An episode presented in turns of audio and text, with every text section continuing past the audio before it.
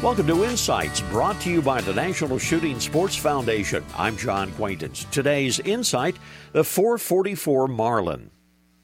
The 444 Marlin was Marlin's answer to the 44 Magnum as a rifle round.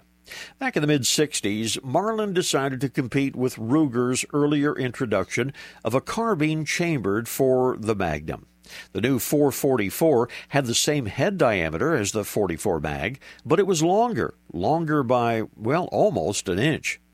Now, for a period, 240 grain blunt nosed bullets were the ammunition of choice for shooters of the 44 Magnum or the 444. Later, heavier bullets up to 300 grains were introduced. Even more recently, Hornady has introduced its plastic tipped lever evolution rounds. The 444 Magnum was intended as a big bore for relatively close quarters and heavy game. Its practical effective range is just under 200 yards. Experience shows the 444 can match the popular 30-06 in effectiveness at reasonable ranges. So moose, elk, black bear, deer, they're all fair game for the mighty Marlin 444. And handloaders, yeah, they like the round too. This reminder visit the National Shooting Sports Foundation website at nssf.org.